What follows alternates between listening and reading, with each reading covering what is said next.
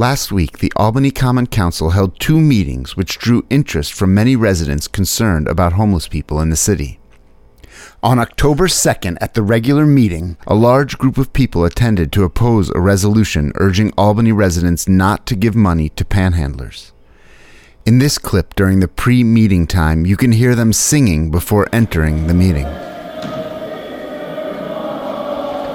Okay, moving on uh, the agenda. Uh, I will not. I, I won't have uh, meeting minutes, uh, so we, we won't, won't do that. And excuse me, let me roll back a little bit. Today is October. It's, it's Monday, October second. Uh, Once the official meeting began, Councilmember Flynn, who had proposed the resolution, surprised the group. I move that Resolution eighty-eight eighty-two twenty-three R be taken out of order and moved to the top of the agenda. Can I get a second? All those in favor, voice vote aye. Aye. Okay. Uh, motion passes. Thank you. I'd like to um, take eighty-eight eighty-two twenty-three R and withdraw from the agenda tonight so that we can uh, move on. So other people know that I'm withdrawing the resolution. Um, I want to thank you all for coming down here tonight, all the emails we received, for and against, but um, hopefully we can move on from this. Thank you. Can, uh, all right.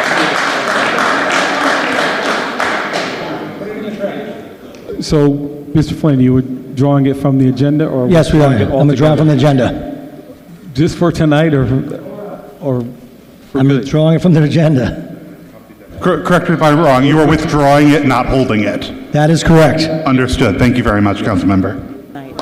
No, it's removed for good. It's removed from the agenda. It's it removed from the agenda for good, okay? The process yes. would have to start all over for it to happen again. Despite the resolution being withdrawn, many still wanted to speak about it during the public comment period, including Mayor Kathy Sheehan, who was there in favor of the resolution. Good evening. Thank you for um, allowing me to speak before you tonight.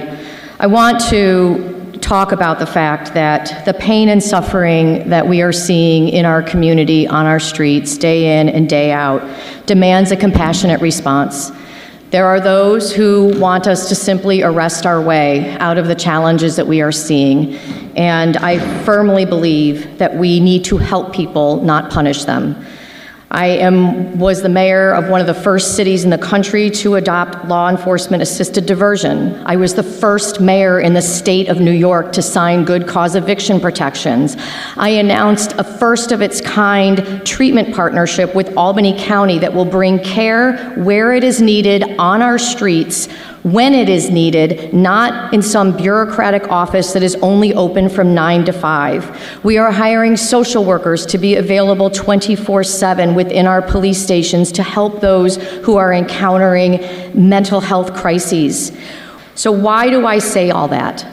Because there are advocates here tonight who would dare to suggest that recommending and urging our residents to support the organizations that are helping those in need, rather than giving money directly to panhandlers, is criminalizing poverty and demonstrates a lack of willingness on my part to address homelessness and help people. As I said, we've committed millions of dollars in funding. For housing advocates to suggest that the city of Albany should set aside this recommendation and simply build more housing is a slap in the face to our residents and our businesses. More than sixty percent of the property in this city is not taxable. We are home to the poorest census tracts in the region. More than sixty percent of our residents are renters. To suggest that they pay more in the form of higher taxes, which means higher rents, is a slap in the face. A single mom in Arbor Hill deserves to be able to take her child to the park without finding needles in the park. So I urge us to work together to find solutions. Thank you. Joe Pepperoni, a coordinator of the New York State Poor People's Campaign. You'll not be surprised to know that I'm opposed to the resolution, and I thank you for withdrawing it. I also want to respond to the mayor. Nobody, absolutely nobody, is saying the status quo is okay. Let's say we're all trying to come up with solutions. Let's at least acknowledge that we're trying. This situation is complicated. There's no simple solution, but this resolution punches down. That's what it does. It assumes so much about the folks who are seeking money. Nobody's got evidence. No one's bringing forth, oh, well, if you give somebody money, they're not going to spend it on food, they're going to spend it on drugs, they're going to spend it on whatever, right? Like, there's no evidence of that. It's just anecdotes and what we feel like. And the challenge for us all is to look past the surface. Right? When people are frustrated at these things, let's get to the root causes of these problems. I think we can do that together. There are real solutions on the table that we could move forward. And I know the city is constrained. You all can't do everything, right? But as has also been noted, the call's coming from inside the house, y'all. The mayor is not funding the E T B A, right? The vacancy study. It's the mayor. Let's punch up. Let's go after the folks who have the power here, rather than the poor folks on the street who are struggling to get by. Pat Fahey has not signed on to good cause eviction. Her constituents are facing one hundred percent rent increases so that some corporation out of New Jersey can evict them all and raise and jack up the rents. Like, that ain't right. Where's the resolution about that from the city council?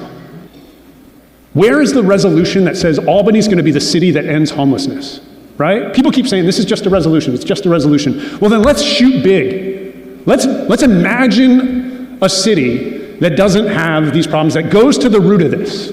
Because I know you all care about the right stuff. I know you're not villains trying to punish poor people. And I think that's something that we could all come together on. But this resolution ain't it. So let's set this one aside. Thank you again for withdrawing it. Let's talk about the real root causes of these problems and real solutions that will address this crisis and actually help people and make a, a stronger city for all of us. The next day, October third, the Public Safety Committee discussed an ordinance that proposed changes to the city's loitering law. The purpose of this legislation is to permit enforcement of Albany's loitering laws when there is recorded evidence that a suspect has been in violation of the law. You know, there's been recent rise in crime that's left our residents in the city of Albany feeling powerless. Loitering individuals can be harmful to not just themselves, but also to the local businesses, deterring prospective cu- customers, particularly when those individuals are engaging in criminal activity. Another change that's going to be done with this legislation is that if there is also a sworn statement by uh, whether there's the business owner or individuals saying that this person has committed a crime. Housing advocate Canyon Ryan. What, what this does is it fuels vigilantism and deputizes small elites and business owners to start cramping down on low-income folks that are hanging outside um, or relieving themselves in some alleyway. And I expect, just like yesterday, we will bring another forty to sixty people out to speak when there's a real vote on this, because I find it really uncomfortable that you can withdraw a resolution but then support an ordinance that can jail people for being poor, for being unhoused, for sitting on a stoop for too long. A fine of two hundred fifty dollars or jailing for fifteen days. In any event, it's unfair, and I do encourage you to read that packet and find a better solution. Chair of the Public Safety Committee, Council Member Hoey, defended the ordinance.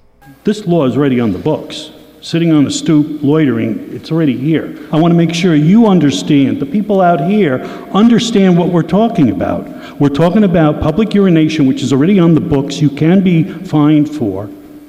Okay, that's already there. We're just putting it in this loitering thing to make it more apparent, trying to wake people up. The l- lack of restrooms, it is disgusting. I was downtown and I couldn't, nobody would let me use their bathroom. I know what it's like. But that's a different subject. Many people, like resident Julian Mastachetti, saw in the law an excuse to further criminalize poor and homeless people.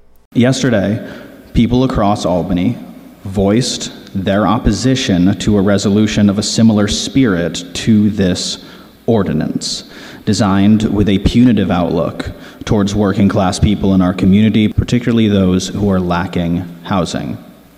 This ordinance is significantly worse than that, in fact, as it is punitive in fact and not only in spirit.